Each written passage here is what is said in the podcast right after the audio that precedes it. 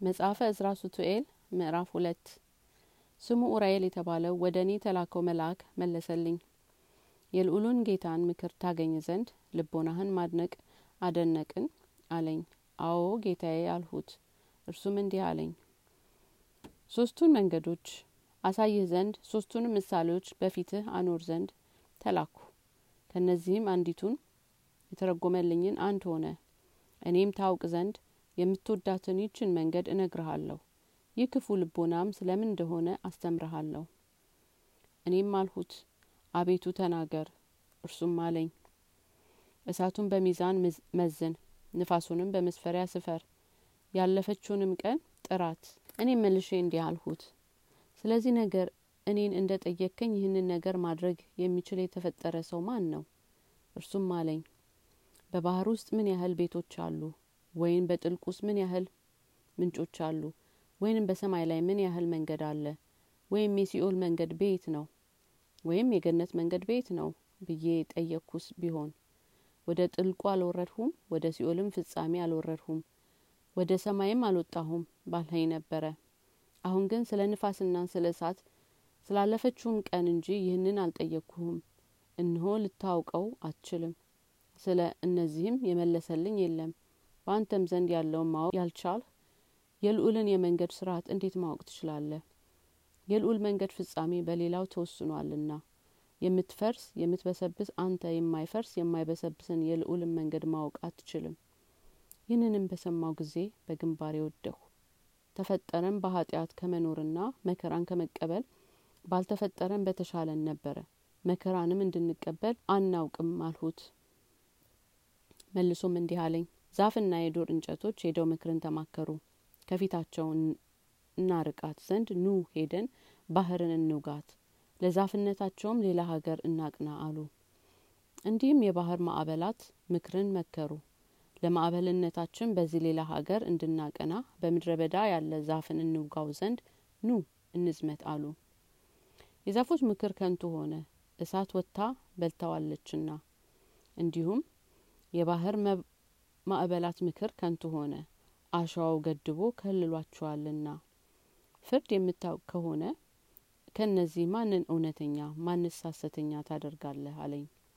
መልሼም እንዲህ አልሁ። ሁለቱ ከንቱን አሰቡ።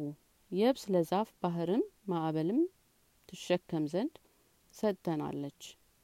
እርሱም መልሶ እንዲህ አለኝ። መልካም ፍርድ እንዲሁ ለራስህ ለምን አትፈርድምን?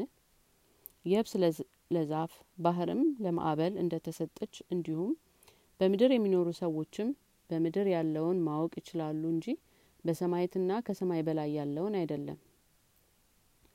መልሼም እንዲህ አልሁት አቤቱ እጠይቅሃለሁ እንግዲያው እናስብ ዘንድ ልብ ለምን ተሰጠን?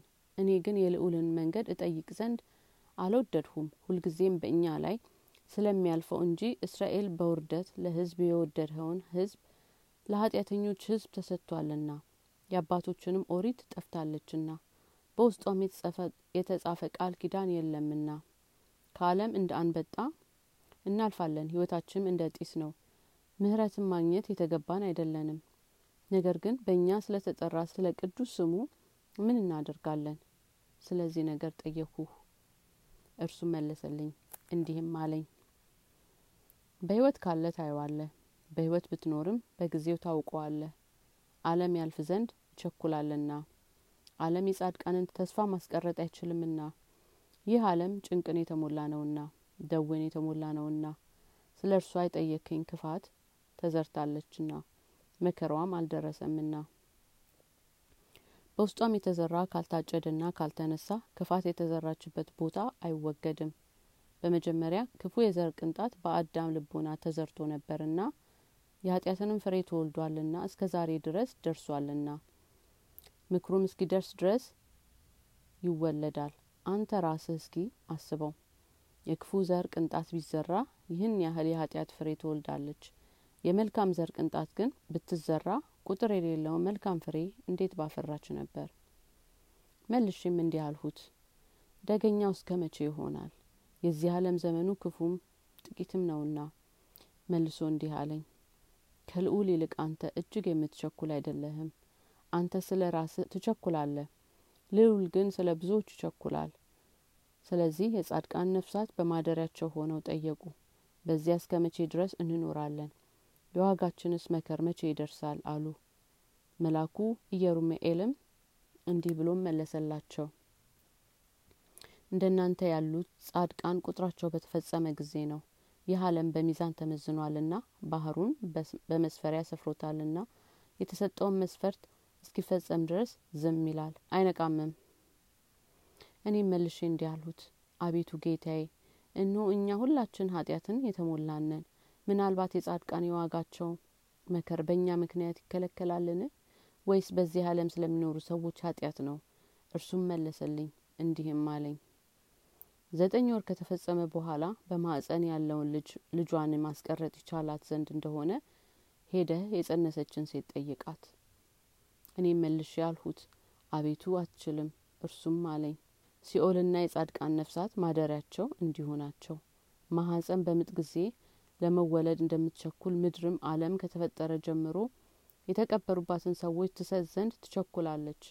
ያን ጊዜም ታውቅ ዘንድ የምትወደውን ነገር እነግርሃለሁ እኔ መለሱለት እንዲህም አልሁት በፊትህ ባለሟልነትን ካገኘው ልጠይቅም እንዲቻለኝ ካደረግከኝ ይህንን ንገረኝ።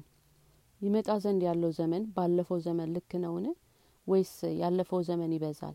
ያለፈውን አውቀዋለሁና የሚመጣውን ግን አላውቀውምና። እርሱም አለኝ በቀኝ በኩል በአንድ ወገን ሆነህ ቁም። የምሳሌውንም ትርጓሜ አሳይሃለሁ። እኔም ቆምኩ እነሆ ምድጃ በፊቴ አነደደ እየነደደ ሲሄድ አየው። ከዚያም በኋላ እሳቱ በሄደ ጊዜ እነሆ ጢሱ ቀረ። ከእርሱም በኋላ ውሃውን የተመላች ደመና በፊቴ ሄደች። ታላቅና ብዙ የሆነ ዝናምም ታዘንማለች። ታላቁ ዝናምም ካለፈ በኋላ ካፊያው ቀረ። እርሱም አለኝ እንግዲህ እስኪ አንተ አስበው። ከካፊያውን ዝናብ ከጢሱ እሳቱ እንደሚበዛ እንደዚሁም ያለፈውን መስፈርት ይበዛል። ነገር ግን ካፊያውም ጢሱም ይቀራል እስከ እነዚያ ዘመኖች ድረስ እኖራለሁን? እንጃ። በእነዚህ ወራቶች ምን ይደረጋል ብዬም ማለድሁት እርሱም መለሰልኝ እንዲህም አለኝ።